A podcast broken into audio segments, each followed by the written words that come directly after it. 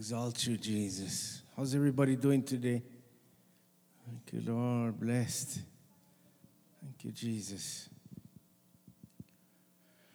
Hallelujah, hallelujah.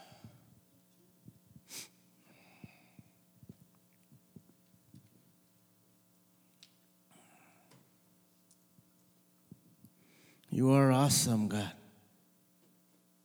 You are awesome, Lord. We exalt you.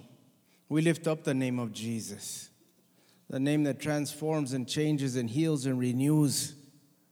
We lift up the name of Jesus, the mighty name of Jesus. Hallelujah, hallelujah. You are worthy, Lord God. You are seated on high, mighty God. We have no doubts about that, Lord. We exalt you and you alone, mighty God. We fear not because you are with us, Lord. We can do all things through you who strengthen us, God. And we thank you for your goodness, Lord. And we ask you to continue to just move in our midst, Lord. Have your way this morning, Lord God. I pray that what comes forth would be relevant to the times that we're in, Lord God, that would be relevant to your people, Lord, that they would receive, that they would receive what you pour out upon them, God. We thank you for your presence here today, Lord, and I ask you, Lord, to anoint me, Lord. Simply use me as a vessel that you work through, God. I empty out myself of me, Lord, and I ask you to take over, Lord God. Take over my mind, take over my mouth, take over my thoughts, Lord God that you would minister your word through me, God, that you would simply use me as an instrument, Lord. That it would be as if it was you standing here, Lord, ministering to your people. I pray that you would open up their minds and hearts, Lord God, that they would receive your word this morning, Lord God, that it would make sense to them, Lord God, that we would not leave here the same, but that we would leave here changed, transformed, renewed with fresh vision, fresh insight, Lord. So I ask you, God, in spite of who I am, in spite of my deficits, Lord, I ask you to use me this morning, Lord God. You have your way in us, and let your will be done, Lord. In Jesus' name we pray. Amen, amen, amen, amen. This is a holy, holy week this week. Today is Palm Sunday. For us this week and this this time is is just so relevant in our faith.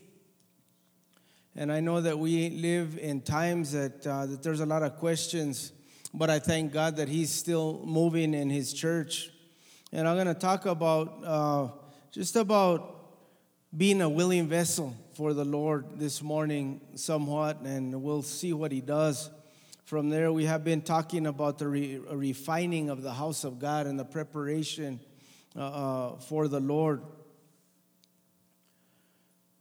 for his return. Hallelujah. I'm going to read a little bit out of uh, Isaiah. Father, I pray that you take away distractions out of my mind, Lord God. Let me be focused on you, Lord. I need you this morning, God. I thank you for your people, Lord. We are a blessed people already, God. I pray that we would, Father, tap into those spiritual blessings, Lord God, that through obedience, that Father, that you would reveal yourself, Lord God, as far as, the, as uh, your promises are concerned, Lord. And I thank you that through obedience, we unlock doors in order that your promises per- pertain to us, Lord God. So I know that we are not going to do without, Lord God. I know that in spite of what's taking place, you are moving. Let's go to Isaiah 42.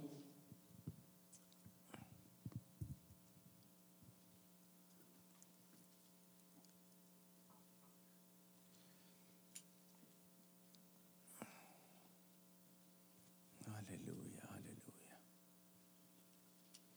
The Word of God says this Here is my servant whom I uphold, my chosen one in whom I delight. I will put my spirit on him, and he will bring justice to the nations.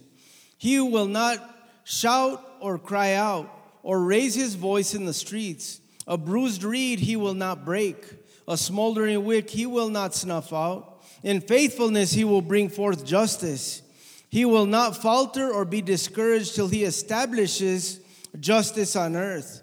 In his law the islands will be will, will put their hope. This is what uh, this is what God the Lord says He who created the heavens and stretched them out, who spread out the earth and all that comes out of it, who gives breath to its people and life to those who walk on it. I, the Lord, have called you. Uh, I, the Lord, have called you in righteousness. I will take hold of your hand. I will keep you and will make you to be a covenant for my people and a light for the Gentiles, to open the eyes of the blind, to free the captives from prison, and to release from the, the dungeon those who sit in darkness. I am the Lord, that is my name. I will not give my glory to another or my praise to idols. See, the former things have taken place, and new things I declare before they spring into being. I announce them to you. Hallelujah. So somebody say new things. So there's new things that are taking place. And, and uh, the times that we live in are very exciting. I'm going to read a little bit, I'm going to talk a little bit about, about what this day means, Palm Sunday, but I want to talk a little bit about what it means to be a vessel. So let's go to another scripture uh, in the book of Mark. Mark 11. You can mark it as I read it. As they approached Jerusalem and came to Bethphage and Bethany at the Mount of Olives, Jesus sent two of his disciples, saying to them, Go to the village ahead of you. Just as you enter it, you will find a colt tied there, which no one has ever ridden. Untie it and bring it here. If anyone asks you, Why are you doing this? tell him, The Lord needs it and will send it back here shortly. So I want to talk a little bit. We'll start off with the donkey. Somebody say donkey. We see that the Lord can use anything or anybody as a vessel. And, and uh, you know, this is where Jesus is at, this is it. It, all comes to this point. He has been ministering for, for three years. He has been uh, uh, sharing, he has been calling his people, which is the church of the time, calling them back to him, gathering his people. And though many rejected, there are those that grabbed a hold of him. But here he is at this time. He knows that once he enters in proclaiming that he is king, he knows that at that moment that, that the religious uh, people of the day are gonna want to kill him. They're, they're, because he's proclaiming that he is God. So right now there's a lot going through, a lot going on in his mind. There is a lot being stirred up in the in the heavenlies and on earth. These people that are going to this uh, to Passover are just participating in in uh, in an event that will take place once a year. And here's Jesus. This is the last Passover that he's going to go to. And right now, he's at a place, I'm sure he's just wondering. He might be a little, uh, uh, maybe nervous. Maybe, I mean, he's, his heart is breaking because he knows how far the church has drifted from really from its purpose and from him at this time. So the preparation is beginning. And let's read on a little bit, and I'll go on a little bit more. Let's go to verse 4. They went and found a colt outside uh, the street, tied at a doorway. As they untied it, some of the people standing there asked, What are you doing untying the colt? They asked as Jesus told them to, and the people let them go. When they brought the colt to Jesus uh, and threw their cloaks over it, he sat on it. My people, uh, many people spread their cloaks on the road, while others spread branches they had cut in the fields. Those who went ahead and those who followed shouted, Hosanna. Blessed is he who comes in the name of the Lord. Blessed is he who comes in the eh, who, blessed is the kingdom is the coming kingdom of our father David. Hosanna in the highest. Jesus entered Jerusalem and went into the temple. He looked around um, at everything, but since it was already late, he went out to Bethany with the twelve. So, as I've been talking about the preparation of the church, I just felt compelled to share a little bit about this time where Jesus is truly trying to gather his church.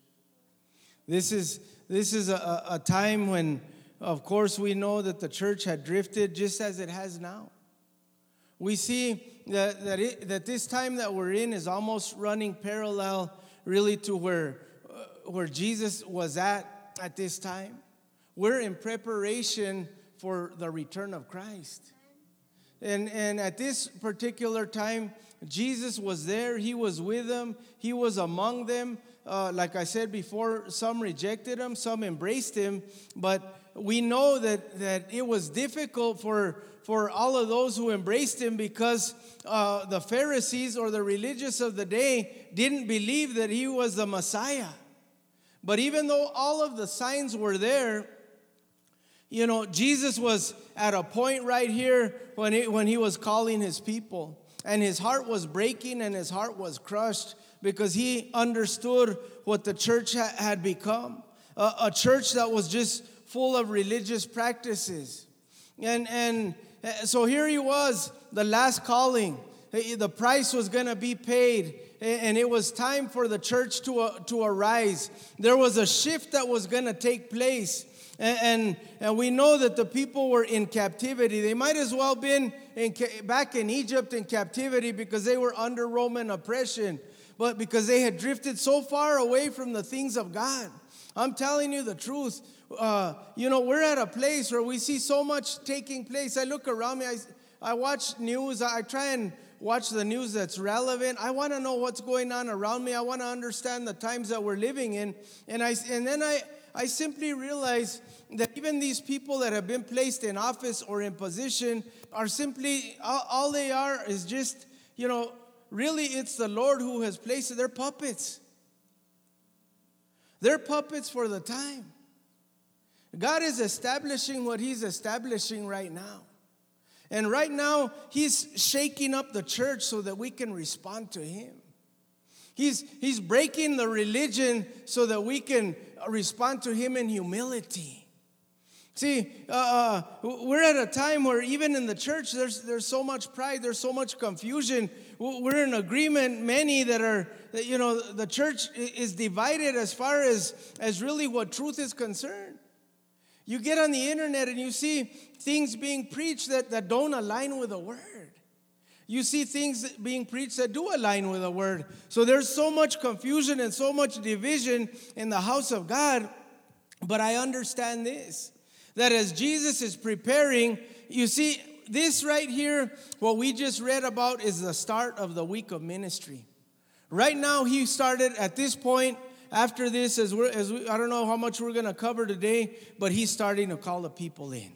He's starting to bring them in. He's starting to give them messages that are relevant warnings. He's starting to, uh, to say, look, uh, you know, it's time for you to grab a hold of truth. And I believe that that's what's taking place right now. We're in, in a time that's so, so relevant, a time that everything is being shaken. He, I see our president, he, he's simply a puppet for Satan's agenda, which is being presented right now in such a way that you know, Satan wants us to get used to the immorality or the separation from truth so that pretty soon we're buying into it. But there's those that are going to stand and those that are right that are rising up and I'm not afraid of rights being taken away from us because that's what's going to happen. Just look at it. I mean, we're talking about gun control. We're talking about all these things, eh, but it all, what it all amounts to is control. And what this control is meant to do is is it's meant to put fear, but really what God wants it to do is it he wants it to empower the house of God. See, empower the house of God, not so much to go fight for our guns. I mean, we've we've, we've never needed guns before. Why Jesus didn't need a gun? What did he do when Peter chopped off the servant's ear? He said, This is not a time for violence. I'm telling you, the violence needs to happen on our knees. I'm not against guns. I do have guns. I gotta admit that. But I'm not. I'm not against them. But uh, it's not so much the rights that are being taken away or what's going on in this nation. Is what it's gotta do is it's gotta stir us towards the Lord. It's got to stir us towards Christ. It's got to stir us towards the times that we're in. We got to discern the times that we're in so that we can be relevant and so that we can truly have a, a strategy for these days that we live in. So, through all this, all the confusion and division going on around us, Satan wants to bring division in the house of God. But I'm telling you that we got to be unified like never before. See, Jesus was gathering those that would be gathered at this time. He's riding into, into the city, proclaiming that he's the king. It's throwing everything off. There's a spiritual, there's a spiritual thing taking place. Satan had taken captive captivity, really the Lord's people at this time. It wasn't so much the Romans, it's because of their disobedience that God had allowed them to be in captivity once again. So now Jesus is saying, Look, I'm here to proclaim freedom. Not freedom by force, but freedom because of what I'm gonna do. So, right now, he's calling his people. He's writing in. The people that loved him are, are, are putting their, their, their coats down on the floor. They're, they're putting these palm branches or, or these branches, whatever they were, down on the floor. And, and Jesus is being glorified. And many of them are confused because they're thinking, okay, Jesus is here to take by force, to take back what, what has been taken from us. But yet he was there merely to die on the cross in order to be resurrected again. And, and, and so it all came to this point, this week, this time. And, and I'm telling you, you know, for us, we really need to keep our eyes open and we really need to be focused. Because it's easy to be distracted. We really need to come into alignment. We, we really need to discern really what is God and what is our own selfishness. What is our own, what is our desire? What, what is our responsibility in these times? What has God called us to do in these times? So here Jesus is stirring up the church. He's going into uh, uh, the temple and he's stirring everything up. He, he's, he, he's, he comes to different areas where he's pronouncing judgment. And, and, you know, and here he is. As I was even praying about this, I said, well, what does all this mean? What, why did all this take place? What, why, what was the relevance of, of, of, the donkey? What was the relevance of, of a donkey that had never been ridden? What was? That, that was simply the meaning was because it was an animal that had never been used before, it was being used as a sacrifice. And the ultimate sacrifice was being ridden in on this donkey. And, and here was Jesus. And I thought to myself, you know, what, what is going on? Where are we at in history? And then I remember that Jesus was, was going throughout the temple and he was cleansing all of the every all of the religion that had that had started dwelling within that temple, all of the religion, out of all of the buying, all of the selling, all of the you know these sacrifices that were being made were, were, were, were being purchased, and, and here we had the Gentile or the ungodly people. See, at this particular time, Jesus came to seek and to save that which was lost. What he was doing right now is he was seeking after Israel. He was seeking after his own people. That's where he was at, though the scripture pertains to us, but at this time, he was trying to gather the church of the day. He was gathering everybody that had been scattered, those that had been confused, those that have, had been uh, uh planted uh, ideas that really cause them to be separated instead of draw closer to the Lord. So he stirred everything up in order that people would respond to him and would grab a hold of him and would grab a hold of truth. And, and, I'll tell you, it was such a confusing time for them. That week was very confusing for everybody. There was approximately 2 million people in the city at that, that week. They were there uh, uh, for, for the celebration. They were getting ready to sacrifice something like 250,000 sheep. It was a big to do. God, you know, Jesus knew that this was happening. So there was a stirring, a rumbling. God was calling his people just like he is now.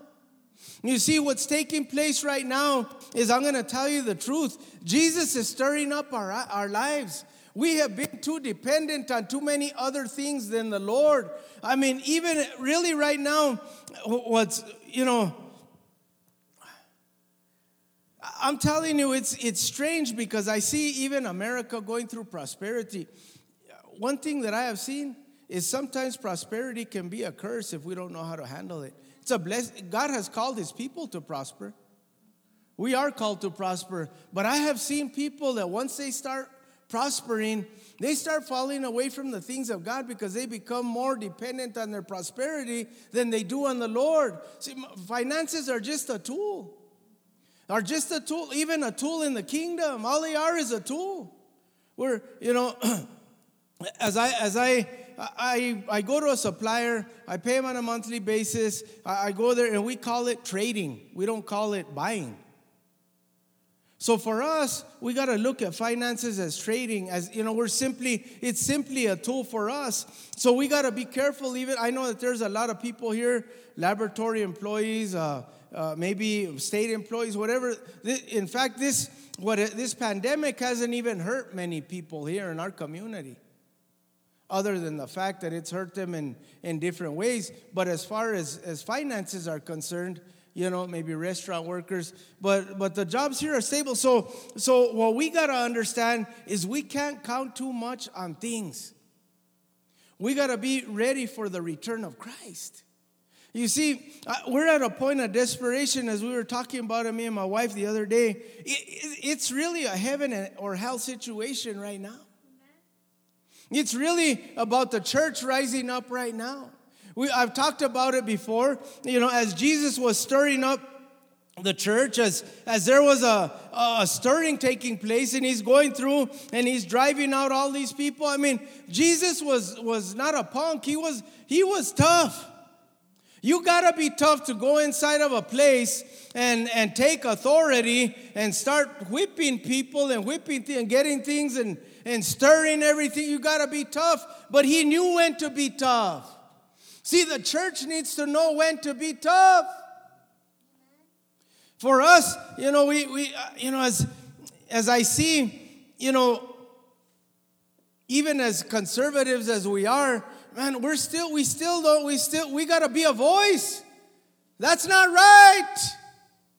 Legislation for abortion is not right.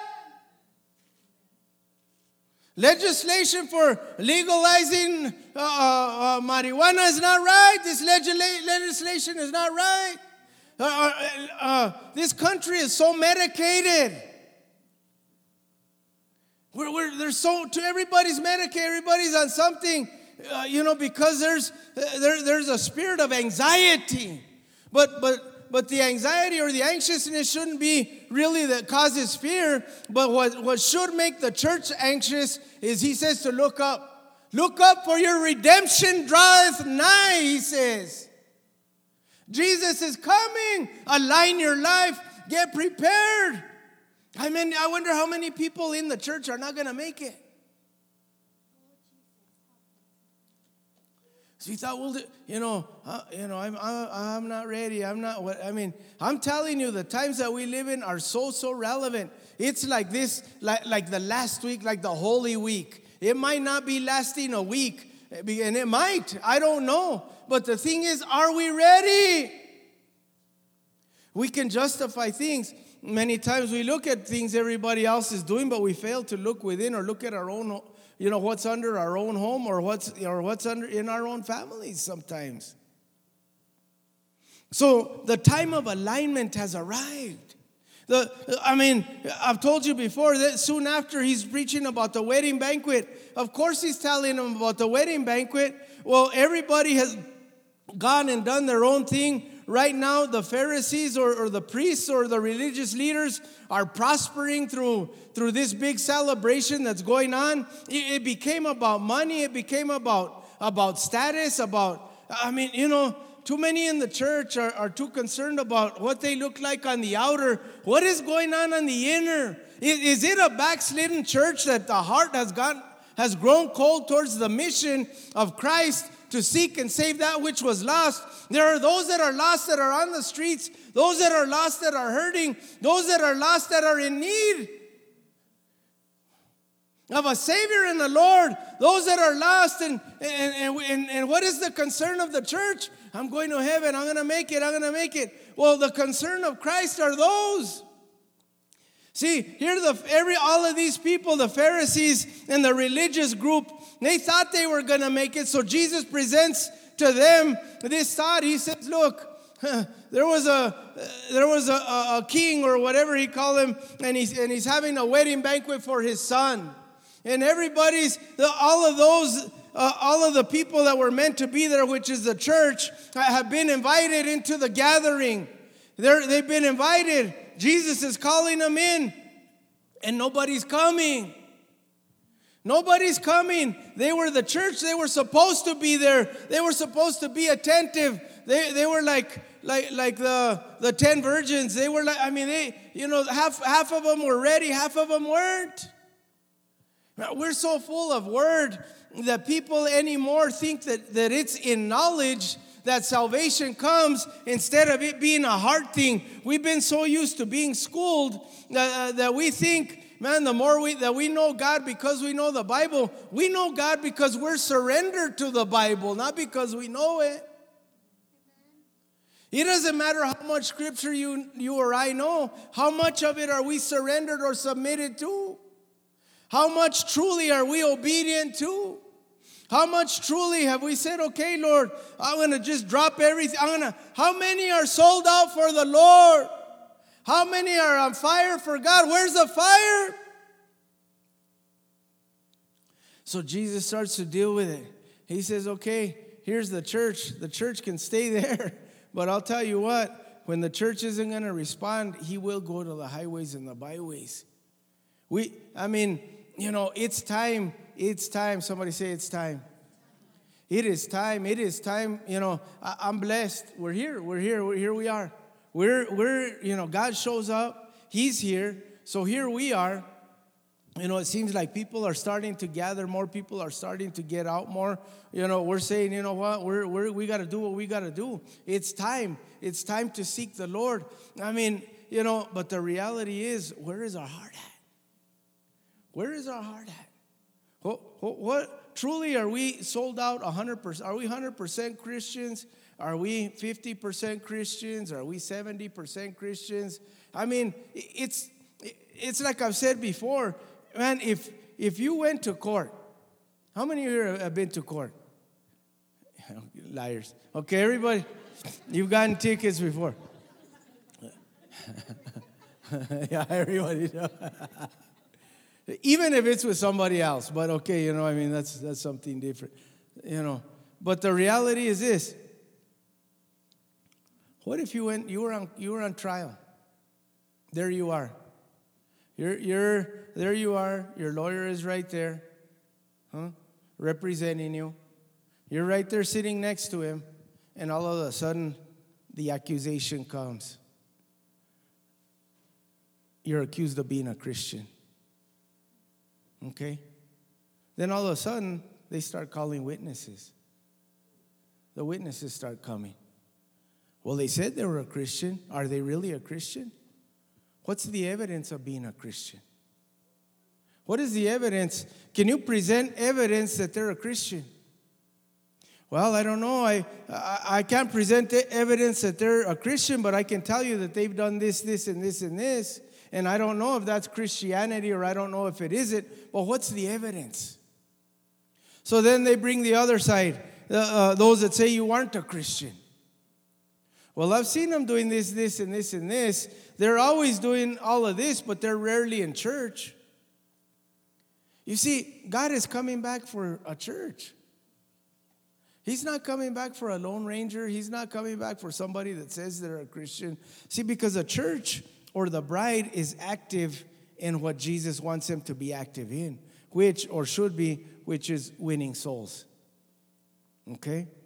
So, uh, through that activity and through the purification of the house of God, because, come on, what could be considered a spot or a wrinkle or a blemish in our own lives? What could be considered a spot or a wrinkle or a blemish inside the house of God?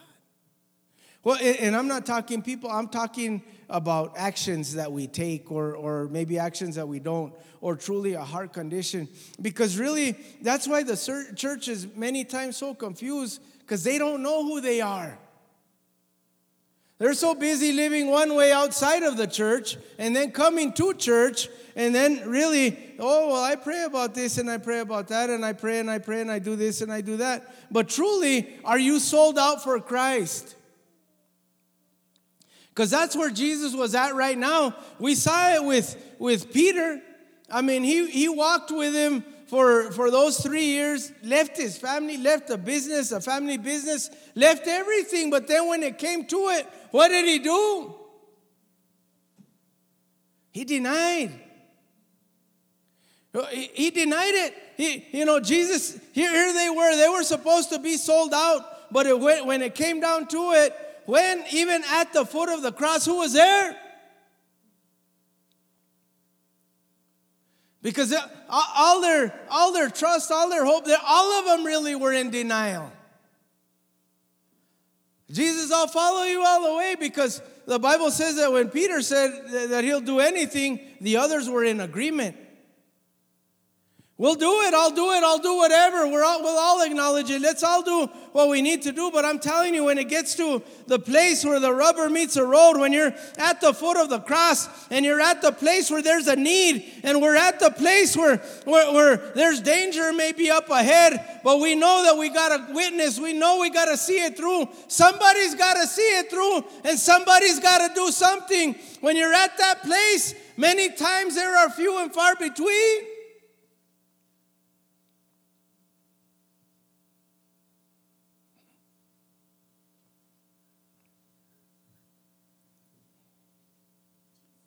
Because the foot of the cross is a dangerous place. We heard it when Brother Dan was here. And who was at the foot of the cross? Was it John? Was he the only, was he the only uh, apostle that was there, disciple that was there? Who was it? Where were the other guys? Everybody had abandoned. They were scared. They, had, they were scared. They had a scared. They were. A, you can laugh. Come on, you said that before. Maybe you were small when you said that, but you said, uh, I'm still kind of small, you know, in size, but, but I'll tell you what, to God, I'm big stuff. so, you know, here they were, afraid. They, uh, they didn't want to go anywhere near that cross. They saw, they saw three people, three people, two of them were criminals at that cross. So they themselves have reached a place of denying. And I'm telling you, more and more and more as, as the church, because look, all these things that are, all these rights that are being taken, taken away from us are, are, are going to bring one thing persecution for those who are standing for truth and who are standing for Christ. Persecution for those that are standing for righteousness. And I'll tell you what, what persecution does it does a couple of things. I was reading the book of Acts, and, and, and I was reading about Stephen. How Stephen, you know, we those of us that know the Bible, he's there and he's basically on trial and he's telling them all about the history, you know, and then he brings up Jesus. And he says, and he tells them that Jesus, that they, they he goes in their face and he tells them something like this. You know, here we were, Moses brought us to this point here we were, the Messiah has arrived, Jesus has come, and you yourselves murdered him. The Bible says that, that when he started telling them that, that they grabbed him and they started dragging him and they dragged him out of town. And then that they started throwing rocks at him and he was looking up. And, and all of a sudden he got a vision because he was in the spirit. And, he, and the Bible says that he saw Jesus right next to, to God the Father. And then all of a sudden he said it out loud and, and they started closing their ears. They went like that. And after that, they started killing him. So, and then the Bible says how many Christians were watching him. And, and I mean, I'm not saying that they should have done something or not done something. What I'm saying is, uh, after that is what took place the Bible says that Saul, who was Paul, started persecuting the church and the church scattered. But what took place when the church scattered is the Bible says everybody that, that was scattered or those that were scattered were the ones that started preaching the gospel everywhere. I'm going to tell you the truth. Uh, uh, persecution causes a revival to take place. I'm going to tell you something a comfortable church will never have revival because of the fact that we don't want to pay the price. Because a revival does this it costs you time, it costs you prayer, uh, your lives are laid down. You know, we saw the revival that took place when uh, Ananias and Sapphira, when they took the money. I mean, these people were giving everything. That was a revival. They were selling all their property. They were doing what, I mean, selling our property, that's not God. And I'm telling you, it's not God unless He says to do it. But if it is God, would we obey Him? So here they were, you know, and, and all of a sudden, you know, this persecution breaks out. But the church, the, the united church, they just started, there was just a few of them, but they were united, and all of a sudden it starts a revival. All of a sudden things start to happen. Uh, uh, right now, I'm telling you what, there's, there, I, I see, I see it, and, and it's even been pronounced, not, not only over this house, but I see a bunch of hot lava. I saw it the other day when we were ministering in Albuquerque. There's, a, there's, there's like a bed of hot lava, and, and, it's, and it's hot, really, really hot.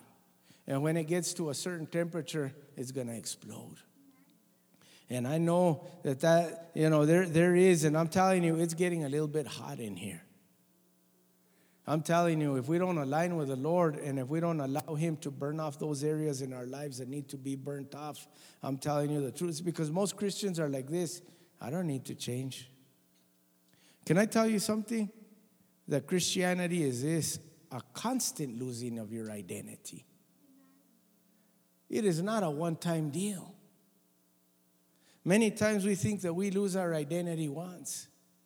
But our, and then, so then, if we lose our identity once, and I've told you before, and we make our identity, huh?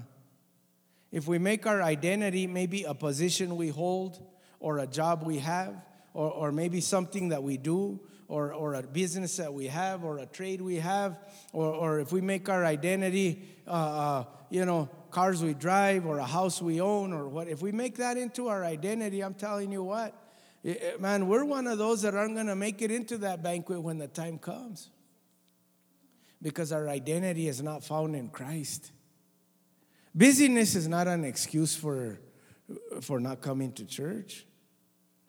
I mean, there's six other days of, of the week to be able to do things, honestly. But for some reason, Sunday sounds like the best day to do it. And, and I'm just telling you flat out, it, it ain't going to cut it for me anymore. Even, even the way as I've been going, it's still not going to cut it because there's something new that's taking place. And there's a rattling and a shaking, but I need to stay at the foot of the cross. I need to stay at the foot of the cross. Because that's what your identity is. You look up at that cross all the time and you see it you see how much of a nothing you are. I know how much of a nothing I am. I'm just passing through. I'm just passing through. But as I'm passing through, where am I at? What is my what is truly in my heart? How much do we pray?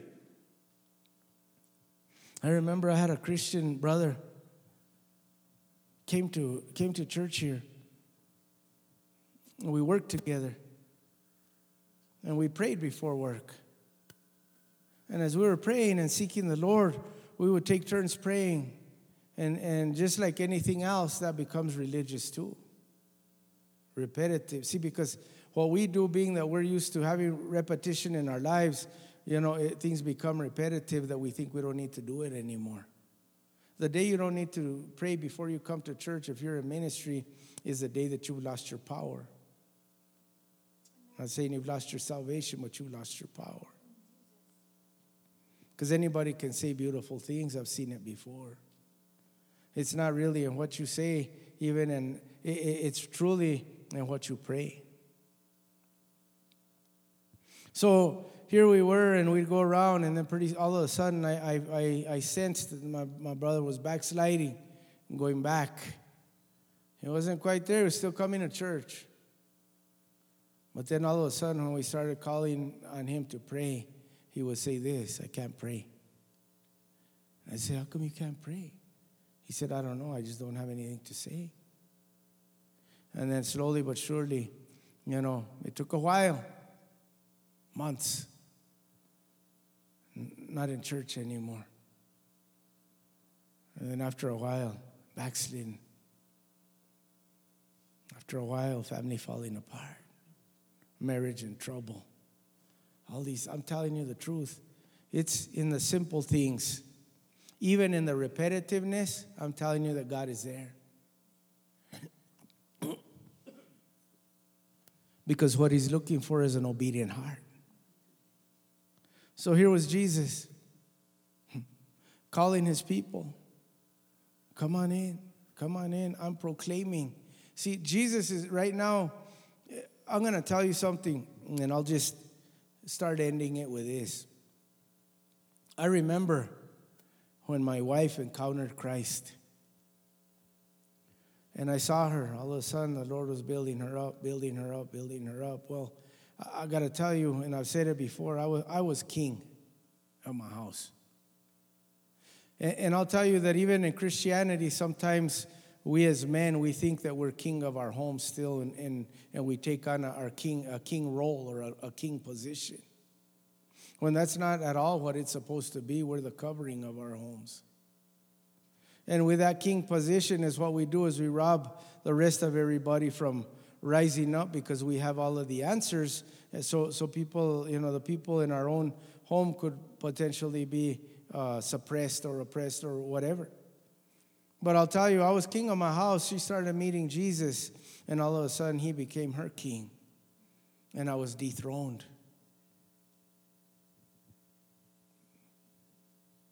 But I'll tell you what, there's many of us that need to take ourselves off the throne today. Because we've gotten used to being on that, thro- that throne, that place of decision. I mean, we do things because we think they're right, but many times, do we really pray about them? We know what's right according to truth, but how much do we pray about the next step we're going to take? How much do we, we, do we are we ourselves go, going through motions uh, uh, just because we know that they're, they're the motions that, that God wants us to take? Or are we going through the motions because they've become religious? So after a while, when, when things start becoming religious, then we're not taking ownership of what our responsibilities are, and we look at those that, they're, that they lack, or we think they lack in what they're supposed to be doing. But I'm telling you, God right now is refining. So He's calling His church closer. And, and I mean, you know, I used to tell, we started out ministering to youth. And, and I'll tell you, uh, it's difficult in the house of God. Because when somebody is raised in the house of God, many times they don't realize the privilege that God has given them by raising them in a place of protection, protected by truth.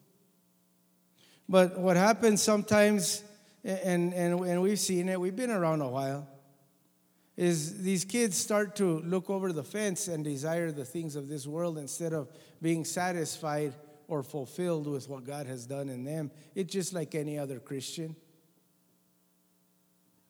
So what we would see is, is those that had been raised in church that, that, that God had a, had a call at their lives would start to look at, at the things of this world, longing. I'm telling you, longing for those things.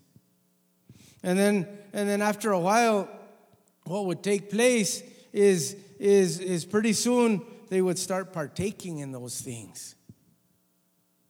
And then once they started partaking in those things, being that a, a Christian, it seems like the consequence hits a Christian uh, uh, uh, a hundred times harder than it does somebody that is just doesn't know any better. So as these consequences started hitting them, we just started seeing so many things taking place. And some even lost their lives to overdoses and to different things. And it doesn't have to be just drugs, but it has to be whatever looking over the fence. Any more, any more what it is, there is so much sexual sin that is consuming this nation, this, this, this city. I mean, it, it, there, there's so much of it. The tendency is many are looking over the fence wanting to be satisfied by things out there instead of being, you know, really fulfilled with the things that are inside of the house of God. So, so I used to tell these youth this. I tell them, look, you don't have to go through what I went through with all of the addiction and with all of this other stuff. I tell them this. You know what? If you don't want to be here, don't be here. Don't be in the house of God. God doesn't, God's not begging anybody to be here. It doesn't change him one way or it doesn't change his plan. It doesn't change his purpose. Uh, you know, he, he desires that we fulfill his will. I'm expendable. Something happens to me, I'm, we're all expendable.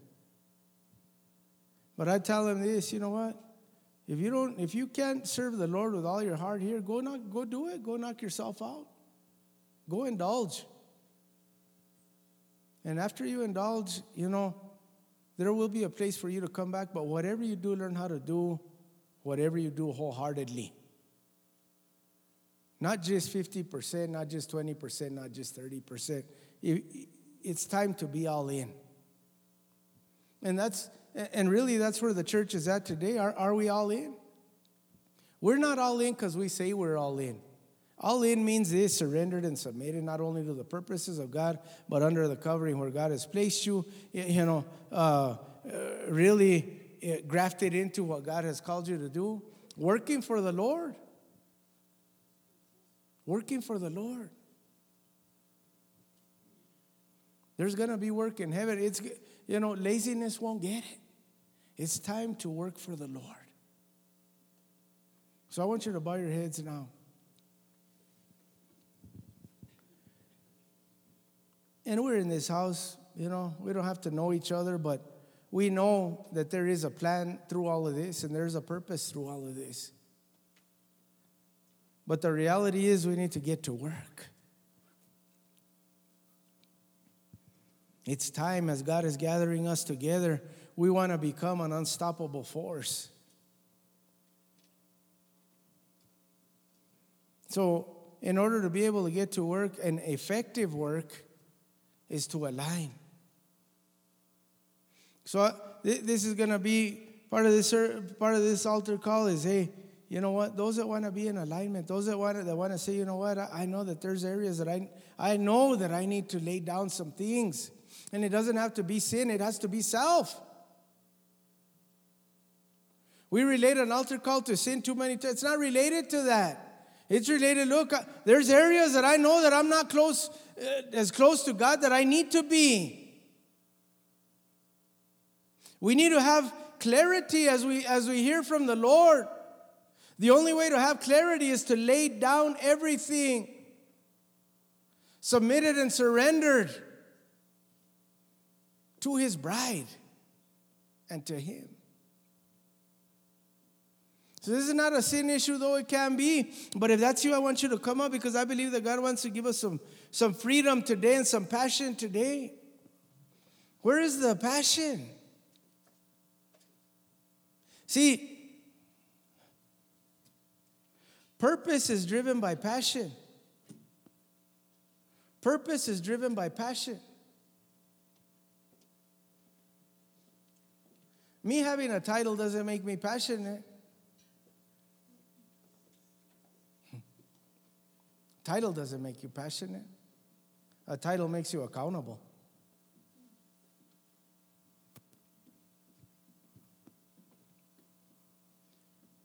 So I would ask anybody that, anybody else that would come up and say, you know what? I need to align in order for me to be more effective in my walk. You can come up. I'll wait for a minute.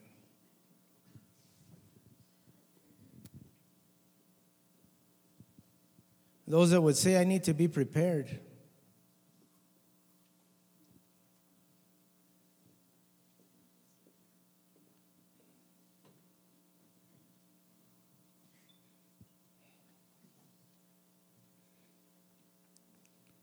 I remember my old pastor used to say this. He used to say there's three kinds of people.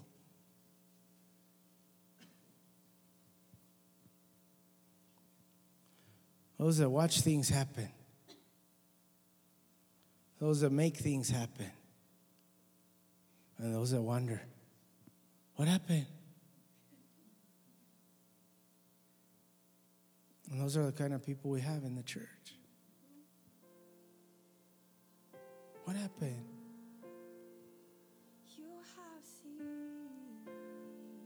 So, Father, we come to you with a heart, Lord. A heart after you, a heart that needs to be prepared for the things that are to come. A heart that would desire to move forward truly in your plan and purpose, God. A heart that would desire just to find you, Lord. Too many people in church that don't know what their identity is. We're so unsure. But truly, I know that our identity is this we are your children, God. And as your children, we have rights, Lord. But we also have responsibilities, God. So I thank you for bringing us here today, Lord. There's enough of us in here, Lord, that we could start a move. I understand that the lava is hot, Lord. The stirring is taking place, and revival will come. The only thing is, will we be part of that revival, God?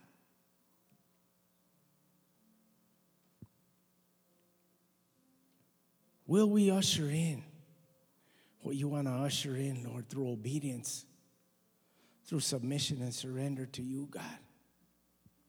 I ask you to deal with us individually and corporately, Lord. Removing those things, those obstacles, they don't even have to be sin obstacles, God. Maybe they're attitudes. Whatever they are, Lord, we ask you to deal with those areas in our lives, God, so that we could move forward in a productive and obedient way, Lord. I thank you, God. I don't want to be justified in my excuses, Lord. I want to be surrendered to you, God. So as you're calling us to that place, to that higher place, we surrender. Somebody say, I surrender. I surrender. Along with that surrender comes an anointing, an equipping, an empowering. So I proclaim right now, Lord God, I proclaim that we are a fivefold ministry, Lord. I proclaim that you're stirring up gifts that have never been stirred inside of us before and inside of this church. I proclaim that we will be used in these last days. I proclaim that revival is coming. I proclaim that you're raising up young people, that you're raising up middle aged people, old people, uh, kids, Lord. You're raising them up at this time, God. So I pray an extraordinary explosion, Lord, upon your people. You gave us the word explosion when those doors opened up for the first time, God. And we've seen different things that might have looked like an explosion, God. But I know that there's a greater explosion coming, Lord. So we ask you to prepare us for that explosion in order that you be glorified. For we, you will not give your glory to anybody else, God. So I thank you for your people, Lord. And I thank you for these families represented here. Those that are, are praying for family members, we agree with them, Lord. Touch them, bring salvation, Lord God. Stir them, whatever it takes, God. Your word says today is the day of salvation. So we thank you for the call. We thank you for the passion. We thank you for the desire. We thank you for the vision. And we thank you, Lord God, that we are your children and you are our God. Bring reconciliation to those that need reconciliation, Lord. And let your will be done.